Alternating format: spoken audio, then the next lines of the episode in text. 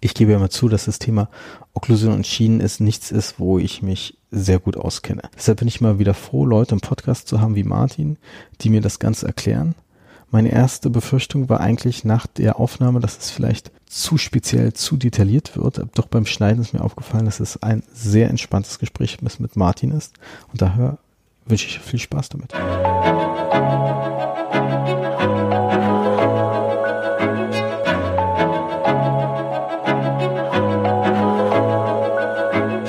Herzlich willkommen zum heutigen Podcast. Ich sitze hier mit Martin. Herzlich willkommen. Ja, das freut mich total. Und das, das heutige Thema, denke ich, was du dir so ausgesucht hast, um ein bisschen mehr zu erfahren, den Planfinder und so in der täglichen Praxis und Anwendung hören willst, das freut mich besonders. Wie kommt man auf die Idee, einen Planefinder überhaupt zu brauchen? Also was ist das und wie kommt man auf die Idee, sowas zu benutzen? Ja, ganz interessant. Mich hat auch ein sehr geschätzter Kollege, der Marcel Schwanenberg, hat die Praxis in Hamburg irgendwann angerufen und gesagt, Mensch, bei euch hier in Franken, der Udo Plaster, kommt selber aus Nürnberg, der hat was ganz Tolles entwickelt oder auch ein bisschen neu interpretiert und manch bestehende Ideen weiterentwickelt. Der macht bei mir so einen, so einen individuellen Workshop mit sechs, sieben Kollegen. Hast du nicht Lust, nach Hamburg zu kommen? Und da habe ich gesagt, okay, das schaue ich mir an. Ja, so kam ich dazu. Und dann war ich plötzlich in Hamburg gesessen, bin eigentlich bei ihm vom Labor knapp 80 Kilometer entfernt und höre mir die Idee und auch das, was er entwickelt hat, ja, knapp 700 Kilometer entfernt an und dann sofort meinen Techniker angerufen und gesagt, das ist vielleicht wirklich eine Neuerung und so kam ich dazu. Und was war jetzt neu? Neu ist eigentlich, dass ich zwar als gelernter Oralchirurg und trotzdem prothetisch orientierter Kollege immer darüber gestolpert bin, dass bei vielen Dingen, die wir, denke ich, mit großer Mühe und mit großem Enthusiasmus angefertigt haben, nie so richtig teilweise gepasst haben oder der Patient gesagt hat, Mensch, er fühlt sich nicht gleich auf Anhieb so wohl und ich habe eigentlich immer den Fehler gesucht und immer gefragt, Mensch, woran kann es denn noch liegen? Weil wir haben ja eigentlich an alles gedacht, neben den Gesichtsbogen oder richtig einartikuliert oder den Splitcast dreimal überprüft oder nochmal den Biss eruiert oder vielleicht mit einer Chicknahme und da habe ich gesagt, Mensch, vielleicht gibt es irgendwas anderes und neu ist, dass der, der Headline, das ist eigentlich, was du selber als Behandler hältst. Das heißt, du greifst dem Patienten den Oberkiefer, der Schädel bezüglich eingebaut ist natürlich beim Patienten direkt ab und den Headline musst du selber halten und das ist die Schwierigkeit, dass du einfach, wenn du einen schlechten Tag hast, einfach entweder zitterst oder nicht genau in der Waagrechten bist oder in den drei Ebenen einfach räumlich das Problem hast, das darzustellen. Und der Udo Plast hat es geschafft mit seinem Gerät, in den Spiegel zu montieren und der Patient schaut selber in den Spiegel und findet über das Gleichgewichtsorgan seine körpereigene Mitte. Das ist eigentlich das total Faszinierende, dass der Patient das völlig automatisch macht. Verzichtest du jetzt auch vom Gesichtsbogen oder ist der auch noch mit drin irgendwie? Gesichtsbogen wäre jetzt gelogen, wenn ich sage, ich verzichte komplett. Also wenn du eine, eine Einzelkronversorgung machst oder wenn du irgendeine kleine Einheit machst, dann gerne, dass du den Gesichtsbogen noch anwendest, aber alles, was Richtung Funktion geht oder auch in die ganzheitliche körperliche Betrachtung beim Patienten, auch mit einer Schienentherapie eigentlich nur noch den Planfinder. Ganz viele Zahnärzte führen sich jetzt schlecht. Mich was immer umgekehrt. Bei einer Einzelkrone machen sie gar keinen Gesichtsbogen und sonst. Ja, das, und wenn du im Labor, da hast du voll und ganz recht, weil wenn du im Labor fragst, die Zahntechniker, wie sie teilweise einartikulieren, dann nehmen sie den Zentrikbiss und artikulieren Ober- und Unterkiefer eigentlich mittelwertig in den Artikulator. Und sagen, wir haben eher eine Fehlerquelle über den Gesichtsbogen. Und ich denke, viele kennen unter anderem den Maurizio Fradiani und sein Textbook, da lässt mhm. er sich ja über Seiten und Kapitel aus, wie man Gesichtsbogen richtig anlegt. Und das ist vielleicht auch in, in der normalen täglichen Praxis gar nicht so richtig durchführbar. Und jetzt das Planefinder, kannst du dir mal beschreiben für alle, die keine Ahnung, was das ist, haben, was es ist? Also das kann man sich eigentlich vorstellen, eigentlich wie einen, wie einen ausziehbaren Kleiderständer. Das okay. ist einfach ein Gerät, das steht auf dem Fußboden. Das hat, wie gesagt, eine höhenverstellbare Säule. Es wird mit einer Wasserwaage, also einer dreidimensionalen Wasserwaage, heißt sogenannte Libelle. Das kennt man von der Straßenvermessung, von diesen Vermessungsgeräten hier. Wird es justiert, dass das absolut waagrecht steht und dann wird es auf ungefähr Schneidekantenhöhe des Patienten individuell eingestellt. Der Patient fixiert mit den beiden Zeigefingern rechts und links sich am Gerät, muss sich nicht festhalten, sondern einfach nur, dass er ruhig steht und guckt in ungefähr 40 bis 50 Zentimeter in den kleinen Spiegel. Und über diese räumliche Orientierung findet der Patient die Mitte, also seine Mitte, und man kann dann am Patienten oder beziehungsweise am Planfinder wie so eine Art Bissgabel einstecken aus Kunststoff. Die wird dann beschickt mit einem Knetsilikon und man lässt den Patienten eigentlich da ganz leicht einbeißen. Und dadurch hat man eine optimale, individuelle, patientenindividuelle Position des Oberkiefers. Was kann da alles schiefgehen? Also schiefgehen ist richtig, also ist wie überall, du hast eine, eine Lernkurve. Schiefgehen kann, dass der Patient entweder in die Knie geht oder auch jetzt den Nacken oder seinen Hals überstreckt. Oder dass er auch, wie gesagt, in der Sagittalen von lateral aus gesehen, dass er einfach den Kopf nach vorne beugt, um direkt Kontakt zu bekommen. Und dafür gibt es rechts und links zwei kleine Metall, wir nennen es Flaggen oder einfach Markierungen, sodass man auf der Wange so Richtung Jochbein eigentlich zwei Punkte am Patient markiert, dass man jederzeit eruieren kann, dass er wieder in der, in der Sagittalansicht absolut waagrecht steht und diese Position immer wieder einnimmt. Aber du zeichnest bestimmte Punkte beim Patienten ein auch? Genau, also. Und welche zeichnest du da immer ein? Also wir haben jetzt einmal von, von, von der lateralen her die zwei Punkte, dass du siehst, dass der waagrecht steht. Und wenn er außerhalb von diesem Planefinder steht, dann einfach für die Fotoanalyse zeichne ich zusätzlich noch den ALA-Punkt und den Traguspunkt ein. Also für die, die es jetzt nicht wissen, der ALA-Punkt ist der Nasenflügel an der Stelle rechts und links, wo der Nasenflügel Richtung Wange geht. Und der Traguspunkt ist einfach entsprechend der, der Ohrknorpel. Und das ist ungefähr aller Traguslinie, ist ungefähr die Kampersche Linie gedacht. Okay. Und da wissen wir ja, dass eigentlich hier parallel dazu Funktion oder Okklusionsebene ist. Und wie ist jetzt dein Workflow, wenn ein Patient kommt und sagt, ich brauche fühle mich hier unwohl und brauche eine Veränderung. Gehst du dann relativ früh schon in den Planefinder rein oder wie ist da dein Workflow?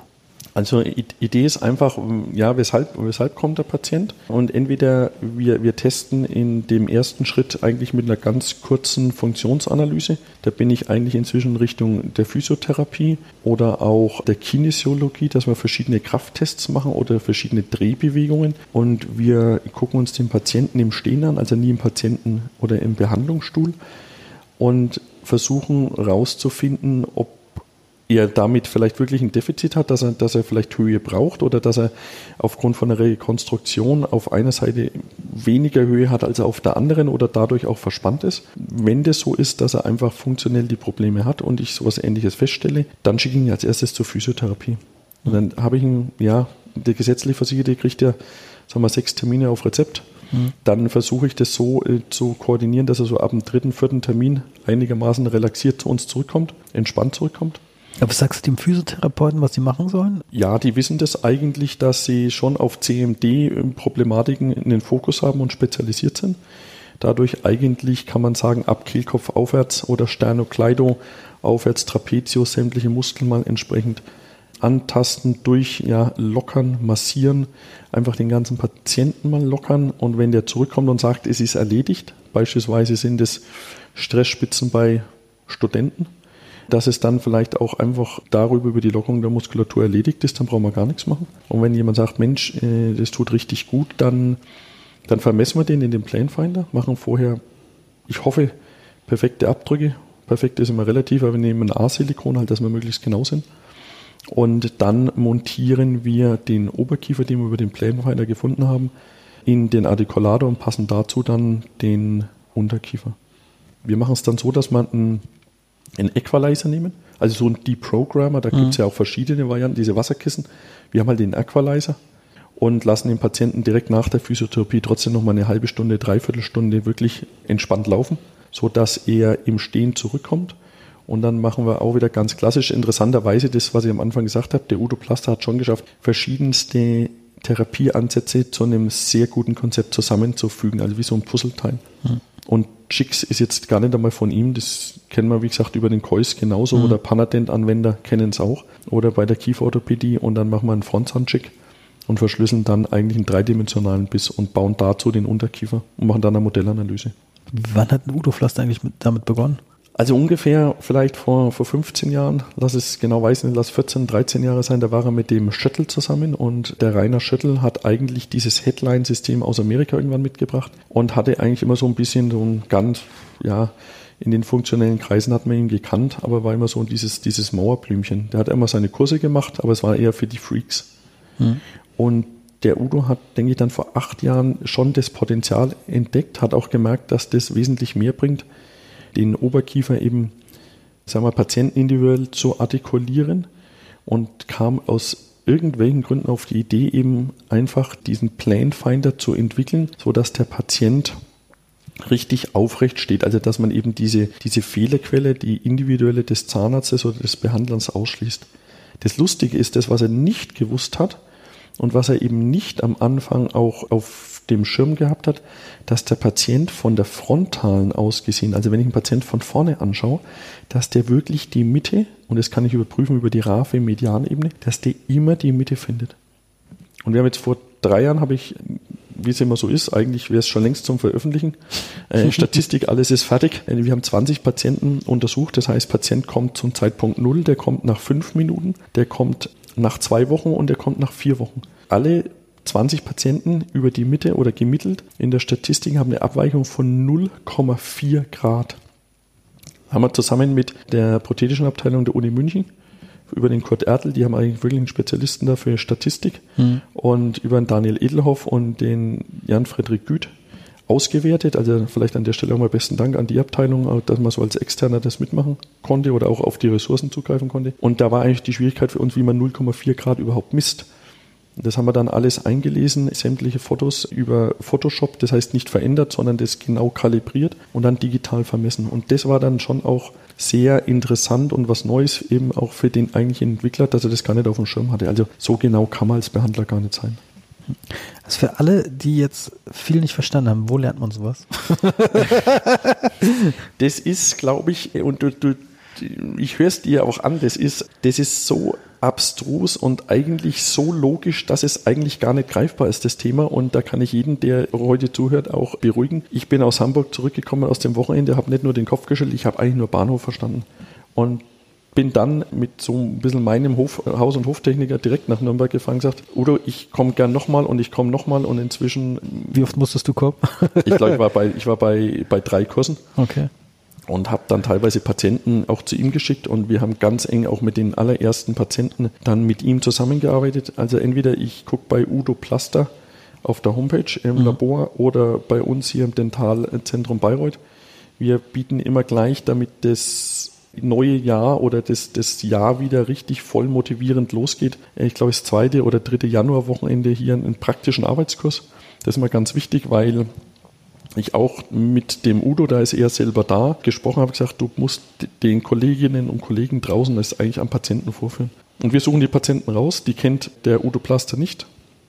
Wir machen für jeden Modelle, wir machen nicht nur Röntgenbilder, wir gehen mit allen Kursteilnehmern praktisch sämtliche Patientenanalysen durch. Wir haben dann am Samstag den Physiotherapeuten, den Ralf Hergenröder da, und dann sieht man anhand von möglichen Testregistraten und Schienen von Freitag auf Samstag bereits eigentlich schon Veränderungen des gesamten Körpers, des gesamten Organismus, was eigentlich die Okklusion für eine Auswirkung, egal auf Schulter oder Becken oder ähm, auch Sprunggelenk oder umgekehrt Sprunggelenk plötzlich auf die Okklusion hat. Und dann ist es ganz normal, dass man am Samstagabend eigentlich äh, sich schon fragt, was man die letzten Jahre in der Praxis prothetisch rekonstruktiv so alles ja, fabriziert hat. Faszinierend. ja. ja. Ich meine, Okklusion ist ja auch immer so ein echt schwieriges Thema. Also für jeden Berufsanfänger ist es schwer. Und gerade diese Schienenfanatiker, nenne ich mal, die sagen, ja, ja, eigentlich brauchst du bei, je, bei jedem Patienten eine Schiene. Und du bist ja auch so ein bisschen sehr Schienenfan, kann man sagen, oder? Ja, inzwischen.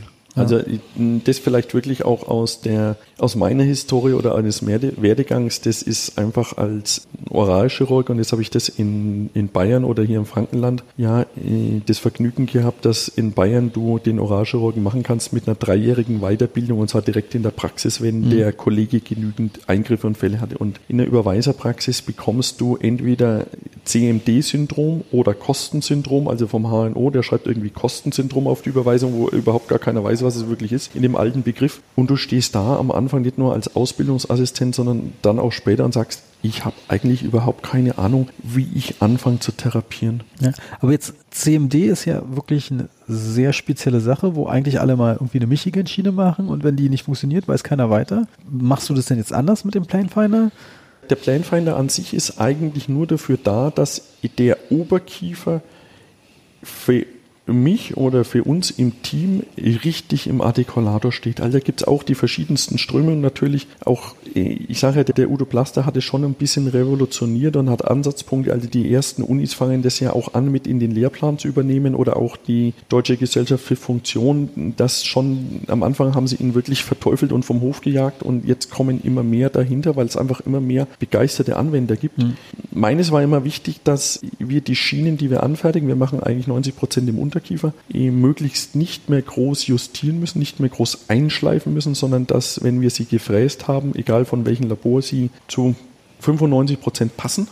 Und viel, viel wichtiger, dass wir eigentlich dem Patienten die Gewissheit geben, dass wir damit auch was bewirken, also dass er davon richtig Nutzen hat und profitiert.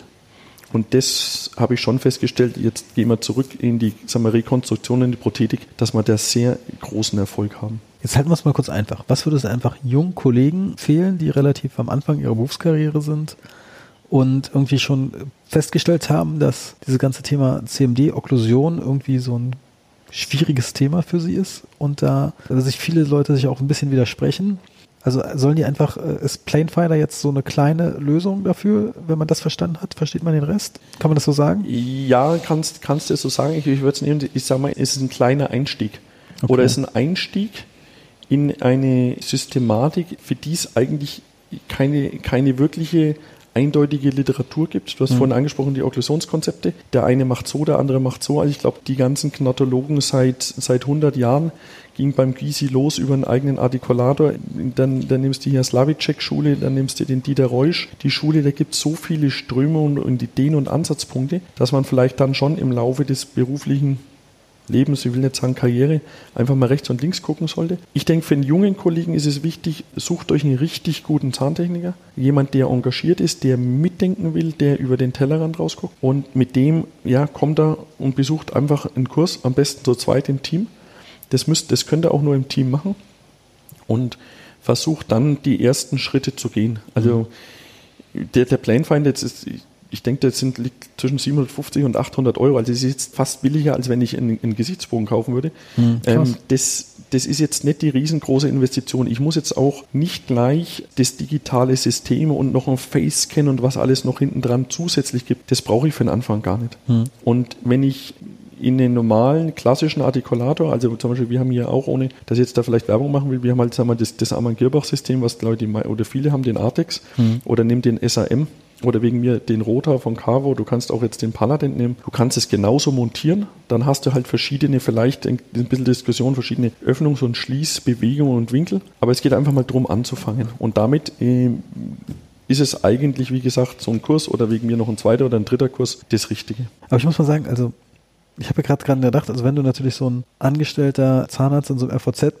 bist, wo du zwar vielleicht ein Labor ist, wird es natürlich vom Setting eher ein schwieriges, da mehrere Leute zu motivieren, aber ist auf jeden Fall spannend. Also ich meine. Ja, aber wenn du, jetzt bin ich mal ganz, jetzt mal nicht böse auf die Kollegen, hm. nehmen wir nicht den Angestellten im MVZ, dann hinterfragt euch selber. Und dann fragst du am besten, wenn du ein MVZ hast und ihr habt entweder noch ein Labor angegliedert oder umgekehrt, wenn ihr ein Fremdlabor, also extern schickt, setz dich dort mit dem Chef und mit dem Laborleiter zusammen und sag, sag mal, über die Zeit, nimm ein halbes Jahr, wie viele Rückläufer hast du, wie viele Sachen machen wir doppelt, wie viel Misserfolg haben wir und dann seid kritisch und guckt euch an, wie viel Chipping, wie viele Probleme oder Ihr umgeht die Probleme, indem euch vielleicht das Labor gleich von vornherein schon eine Vollzirkonkrone liefert oder ein IMEX Press oder nimmst du ein Lithium-Disilikat Press, einfach, dass möglichst das Chipping ausgeschlossen wird, dann weiß der eine oder andere weiterverarbeitende Zahntechniker schon, dass das vielleicht so nicht ganz stimmen kann und dass er auf Nummer sicher geht, dass er halt keinen Regress oder nicht das Ganze doppelt macht, dann macht er euch einfach eine festere Arbeit. Also da einfach selbstkritisch hinterfragen und jemand, der einfach Bock drauf hat und Lust drauf hat, den mit auf die Reise nehmen. Mhm. Ja, oder einfach mal rumfragen, welches Labor macht, arbeitet mit Planefinder. Ja, werden, werden, werden immer mehr. Und es kommt ja, das Interessante ist ja, wie manche Strömungen auch mit dem Udo Plaster, dass es inzwischen über sehr viele Zahntechniker und sehr viele Labore läuft. Und das ist schon so eine Welle, die man, die er da losgetreten hat, die eigentlich im Moment so nicht zu stoppen ist, weil es einfach, ich war jetzt am Sonntag in Prag hier bei der, bei der Ästhetik, äh, Academy of Aesthetic, Check Aesthetic Dentistry, da sind alleine vier Leute im Planfinder kennen, ein Zahntechniker war dabei. Das sind international Leute oder? Die waren jetzt nur mal rein aus, aus Tschechien. Okay, krass. Und die waren entweder schon in Nürnberg gewesen also es sind knapp drei Stunden Fahrt. Beziehungsweise habe auch jetzt schon wieder drei Anfragen, wer wie zum Kurs. Ich weiß, dass in Moskau so eine Gruppe ist, die sehr erfolgreich damit arbeitet. Also das spricht sich schon. Das ist jetzt keine rein deutsche Sache. Also hat er schon clever gemacht, dass das Plane Finder genannt hat. Ja, das ist schon, ist natürlich wie mit allen, das, das hat er sehr, sehr gut aufgezogen. Ist er, ist er, ich kenne Udo Fleißner, ist das auch so ein kleiner Businessman oder wie kann man sich das vorstellen? Ich mache jetzt ein System, das richtig gut ist und verkauft das in der Welt oder ist er so ein Idealist? Ich glaube, er ist ein Idealist und er hat, also es läuft eigentlich über die, die Firma Zirkonzahn über Südtirol. Ah, okay. Und wer da den Heini Steger kennt, glaube ich, dass der Heini Steger hinten dran der Businessman ist. Also ich glaube, der Udo als eigentlicher Entwickler und Entwickler, oder Entwickler hat, vielleicht hat er einen, einen Sputz, ich habe keine Ahnung wie viel, aber sagen wir, das Geschäft macht vielleicht lieber der Südtiroler oder Italiener. Dafür ist der Udo eher der Freak und der, was wichtig ist, der Udo, der gibt sich damit nicht zufrieden, weil er es, ich habe vorhin gesagt, mit, mit dem Facehunter, jetzt arbeiten sie an einer digitalen Lösung, komplett digitalen Lösung, der nimmt den Input von anderen Kollegen auf, der nimmt die Erfahrungen auf, also wie so eine Art Open Source mhm. Und entwickelt Stück für Stück weiter. Also das ist das Faszinierende. Er macht eigentlich, egal wie bei uns jetzt seit, seit sechs Jahren immer, wie gesagt, an dem, an dem Januarwochenende den Kurs und ich schaue mir jedes Mal am Freitag und Samstag den Kurs mit an, nicht weil es nur unsere Patienten sind, sondern weil ich genau weiß, vom letzten Jahr, der hat schon wieder mindestens zwei, drei Neuerungen die er vielleicht nicht groß erzählt, aber spätestens im Kurs wieder jemand irgendwo präsentiert und sagt, Mensch, da und da habe ich dran gedacht oder das und das habe ich jetzt weiterentwickelt. Und das ist schon cool, dass da jemand hinten dran ist, der einfach ein Labor hat und der trotzdem noch mit vier oder fünf Angestellten ganz normal, ganz klassisch für die Zahnärzte auch die, die Prothetik macht. Aber dürfen seine Zahnärzte, müssen die alle einen Planefinder benutzen? Ja, oder du schickst den Patienten ins Labor und dann macht der Udo Plaster den Planefinder. Okay, das ist natürlich auch cool. Das kannst du ja auch machen. Aber das ist zum Beispiel eigentlich auch eine coole Situation, wenn du wirklich sagen kannst, pass auf, mein Zahntechniker hat ein System, mit dem das vielleicht ein bisschen besser passt, dass man vielleicht auch 800 Euro sparen, jetzt äh, doof gesagt, aber sag mal, hier, lieber Zahntechniker, kannst du das mit ihm machen und dann hat ja der Zahnarzt einen Mega-Benefit dadurch. Ja, und das ist eine ganz ruhige Atmosphäre. Also das darf man jetzt nicht vergleichen mit so einem, mit so eine, jetzt nicht falsch verstehen, so ein Schrubberlabor oder wo da vielleicht 50 Leute in irgendeiner Keramik oder in so einer gekachelten äh, Abteilung sitzen, sondern das ist ein, ein kleines, überschaubares Labor und der nimmt sich mindestens eine Stunde, eineinhalb Stunden Zeit für einen Patienten. Also eine Stunde kann sich jetzt jeder draußen überlegen in der Praxis, eine Stunde einen Patienten zu vermessen, mal anzuhören, was der Patient will, mit was für einer Historie er kommt und dann eine Bissnahme zu machen, egal was für ein, wir hatten es vorhin CMD-Problem, was für viele gar nicht lösbar ist, weil wir vielleicht entweder das Fachwissen nicht haben oder auch gar nicht die Muse und die Ruhe in der Praxis, das macht er einfach perfekt. Plötzlich ist eine, nicht nur eine Bissnahme da, sondern plötzlich kriegst du eine Schiene in die Praxis geliefert, wo der Patient sagt, hey, das erste Mal, dass es richtig funktioniert und das ist nicht weckt vielleicht die Beschwerden oder lasst den Tinnitus sein, sondern es ist deutlich besser oder richtig besser, ich fühle mich richtig wohl. Oder ich hatte jetzt am Montag eine, die gesagt hat, ich habe das erste Mal jetzt seit vier Jahren nachts durchgeschlagen. Ich bin komplett jemand anders. Wie lange tragen die die Schienen? Bei uns ungefähr ein halbes Jahr. Halbes also Jahr bis, wie, bis also acht Monate. Wie lange am Tag? So lange wie möglich. Okay, Der Anspruch krass. ist bei mir, dass wenn Sie frühmorgens Sie zum Frühstück rausnehmen, dass Sie spätestens nach dem Frühstück merken, dass Sie irgendwas vergessen haben, was Sie es unbedingt brauchen, weil es Ihnen deutlich besser geht. Was sagst du eigentlich? In der Schiene ist ja auch abends reinzumachen ist ungefähr das unsexyste, was man Patienten verkaufen kann. Ja, das musst du denen auch ganz offen, du musst ja nicht mehr rot werden. Da sagst du, erst sagst du deinem Mann oder deinem Liebsten gute Nacht und dann machst du das Ding rein. ja, das ja. Ist, ist schon richtig. Aber ich glaube, wenn auch in einer Beziehung frühmorgens jemand völlig gerädert, durch Stressspitzen, wie auch immer, aufwacht, ich glaube, das ist viel, viel schlimmer, als wenn du plötzlich so ein Teil im Mund hast, aus welchen Gründen auch immer auch auf die FK darauf abzudürften. Schlafzahnmedizin ist ja auch mal ein super spannendes Thema. Ja, ja. Wie sieht, es gibt ja so Schnarcherchen und alles. Hast du da mit Erfahrung? Ja, Schnarcherschiene hat den Vorteil, dass du halt ein Gelenk einbaust, rechts und links. Hm. Oder so ein Scharnier, muss man sagen.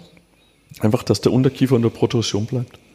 Und es gibt verschiedene Anwendungen, entweder mit so einem Metallscharnier, was vielleicht ein bisschen sperrig ist, aber halt einfach funktioniert und nicht bricht. Und dann gibt es die Kunststoffschiene, die dann mal eher weniger oder sagen wir mal schlechtere Erfahrung, weil es halt mhm. dann trotzdem reparaturanfällig ist. Und ja, das Lustige ist, mein Bruder ist HNO-Arzt und der ist ein bisschen gut knapp 40 Kilometer entfernt, macht viel im Schlaflabor, macht viel als Belegarzt und mhm. so, der schickt jetzt nicht die einfachsten Fälle. Und das ist auch gut, weil man da sehr gute Rückmeldungen kriegen direkt über Schlaflabor. Funktioniert, jetzt ist mal die Frage, ich hatte mal irgendwann gefragt, so hier Schnarchmaschinen funktionieren die oder funktionieren die nicht? Und dann war es immer so, ja, ja, manchmal funktioniert das gut, manchmal nicht. Das musst du eng, das musst du ganz eng mit dem HNO abklären.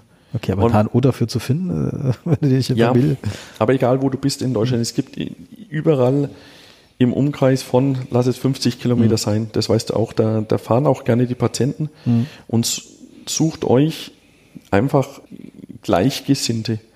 Und es ist, glaube ich, egal, was es ist und egal was für eine Behandlung, ob es jetzt vielleicht Spezialist für die Endo ist oder weil ich kann, kann keine Pfeile, ich kann zwar Pfeile in die Hand nehmen, ich weiß aber nicht, wie ich sie irgendwo da in den Kanal, ich breche sie eher ab, da brauche ich einen Spezialisten oder für unterschiedlichste Dinge, das, da, da brichst du keinen Zacken aus der Krone, wenn dem Patient sagst, du, da gibt's einen, der das genauso, sagen wir, mit Akribie und Hingabe macht und da gibt's hundertprozentig auch einen HNO-Arzt und der ist auch froh, weil erstaunlicherweise, und das habe ich jetzt von meinem Bruder nicht, weil es mein Bruder ist, der sagt, in der Diagnostik der HNO, alles was Richtung Kieferhülle geht und Kiefergelenk, ungefähr 80 Prozent der Patienten, die bei Ihnen aufschlagen, ist irgendwo entweder ein funktionelles oder ein Zahnproblem. Ganz erstaunlicherweise, also für ihn selber bleiben eigentlich nur 20 Prozent, also ganz wenig in dem Bereich. Der ist halt dann auch, vielleicht auch über mich, Richtung Kinesiologie, Richtung Heilpraktiker, Richtung Physiotherapie, auch ein bisschen aufgewacht und wir versuchen schon den ein oder anderen, sagen wir mal, schweren Fall oder die, die Nuss zu knacken. Und das ist ja das, was dann im täglichen auch wieder irgendwo Spaß macht, dass man einfach weiterdenkt. Ich fand es sehr faszinierend, dass ich letztes Mal gehört habe, dass sich manche HNO-Ärzte jetzt DVTs kaufen, äh, damit sie irgendwie da mehr sehen. Äh, die haben dann eher Probleme, dass sie erstmal wieder einen Rückenschein machen müssen. Ja den ja sie ja quasi dann irgendwann abverloren haben. Es ist wie manche Ärzte, weil es Radiologen gibt, erneuern den Röntgenschein nicht so wie wir regelmäßig. Und deshalb mhm. haben sie gar keine Röntgenbefugnis mehr, weil sie es eh nicht brauchen. Und für ein DVT brauchen sie es plötzlich. Okay. Ja. ja. Aber du siehst dann schon auch, dass die natürlich über ihre I-Leistungen hm. schon, sagen wir, da haben wir es als Zahnmediziner wirklich toi toi toi trotzdem noch besser, die schon versuchen müssen, betriebswirtschaftlich zu denken. Das aber, was vielleicht nochmal fachlich, ohne da wieder irgendjemand auf die Füße treten zu wollen, was schon gut ist, wenn sich so ein Netzwerk etabliert. Hm. Und man kann ja dann auch, ich muss ja nicht jeden Patienten behandeln, also auch nicht jedes, jeder Patient ist ein funktionelles Problem und ich stelle auch nicht jeden auf die Schiene und das hm. ist sofort gut, sondern gemeinsam auch mit der Physiotherapie, wie ich vorhin gesagt habe, den Studenten da einmal aus der völligen Verspannung muskulär raushilft oder nach dem Hexenschuss, dann ist bei uns die Arbeit eigentlich erledigt. Es geht einfach darum, das Beste für den Patienten irgendwo anzubieten.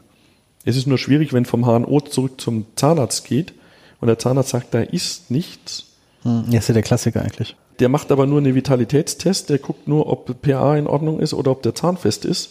Er schaut aber am wenigsten vielleicht, dass er mit einem Chick oder mal mit einem Equalizer einfach mal vielleicht ein Biss oder einen funktionellen oder der nimmt da die Brooks-Checker-Folie. Hier vom Reusch, sensationell. Der macht einfach zwei Modelle, schießt eine hauchdünne Folie oben drüber, die ist mit so einer Art Lebensmittelfarbe. Äh, rot, die gibt er nachts dem Patienten, also abends dem Patienten mit, bittet ihn nach dem Abendessen reinzunehmen und früh soll er gleich früh in die Praxis kommen oder vorsichtig rausnehmen. Also nicht mit der Schiene Zähne putzen, sonst siehst du auch nichts mehr. Mhm.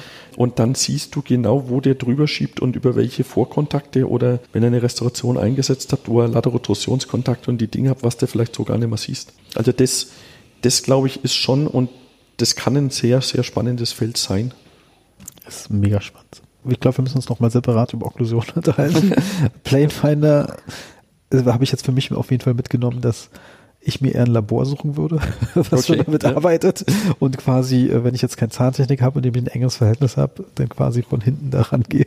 Ja, du, ich sage, du musst einfach offen sein für das ein oder andere Neue und vielleicht das, was mir am meisten geholfen hat, dass ich sehr kritisch, manchmal zu kritisch, die eigenen Arbeiten beleuchte. Und was das Schlimmste, und das weiß jeder da draußen auch, also alles, was du doppelt machst, das musst du selber zahlen, weil der Patient es meistens nicht zahlt. Hm. Und egal was es ist, und das nervt dich dann. Und was mich am meisten irgendwann genervt hat, das war ein, oder ist ein sehr netter Patient, der weiter in unserer Praxis und der knackt irgendwann das Vollzirkongerüst durch. Und es ist jetzt nicht, dass irgendein Verbinder zu eng war, sondern hat hm. einfach eine Funktion nicht gestimmt. Und dann kommt er und sagt, da vorne zwischen 1,2 und 1,1 ist komplett einmal durchgebrochen, approximal. Und dann weiß jeder, mal schnell rausklopfen geht nicht. Dann schleift er komplett eigentlich so einen Frontzahnblock doch wieder raus. Und dann ist einfach die Frage da, woran liegt's? Mhm. Und dann fehlt einfach im posterior hinteren Bereich vielleicht das Ganze an Höhe. Und dann hat man es falsch eingeschätzt. Und das versuchen wir jetzt eigentlich, die Fehlerquelle so minimieren wie irgendwie möglich. Ja, ich glaube, wenn du da mal so ein All for All on Six drauf machst, das durchknackt, das ist echt böse. Ja, also oder noch schlimmer, wenn sie dann irgendwo, wenn es dann die Periimplantitis kriegst oder mhm. es auf die Implantate geht. Und das Interessante, was ich vorhin sagte, das ist nicht jeder Fall gleich ein Schienenfall. Mhm. Das, was schon auch der Udo Plaster auch durch seine vielleicht ein bisschen nennt es innere Einstellung oder seine, sein Lebensmotto, der ist sehr ausgeglichen, macht, soweit ich das weiß, sehr viel auch Yoga und meditiert, was ich jetzt persönlich nicht mache, aber Heißt ja nicht, dass das dann irgendwie das Verkehrte ist. Das, das Interessante ist trotzdem, du schaust dir den Patienten mal wieder an, wie du ihn seit Jahrzehnten wahrscheinlich seit dem Studium nicht mehr angeguckt hast. Weißt mhm. du, du siehst plötzlich den Patienten mit nicht Klasse 3, das sieht jeder. Aber was eine Klasse 1 ist, das versucht der Kiefer oder PD hinzukriegen. Aber den Unterschied zwischen 2,1 und 2,2 oder wie ist der Kieferwinkel gewachsen? Hat er ein horizontales, hat er ein vertikales Wachstum, hat er überhaupt Platz? Dahinten, vor allem wenn du dann in die großen Rekonstruktionen mit Implantaten gehst oder bei zahnlosen Patienten mit die Prothese. Warum mhm. funktioniert deine Totale nicht? Dann schaust du plötzlich von lateral mal auf den Patienten, schaust dir die Schädelform an, guckst dir sämtliche Kieferformen an. Das ist, glaube ich, schon das, was einfach horizonterweiternd ist. Also, Ein gutes Schlusswort. Vielen ja. Dank. ja, danke, danke dir hier und ja, finde ich auch total spannend. Das erste Mal hier für mich. Nee, freue ich mich. Das ist für viele immer das erste Mal. Aber wenigstens muss man nicht mehr erklären, was ein Podcast ist. Ja, das äh, geht schon noch, glaube ich. Manche muss man sagen, so ein bisschen wie die Radio. Mhm. Aber ja. Na, dann vielen Dank fürs Zuhören und bis bald.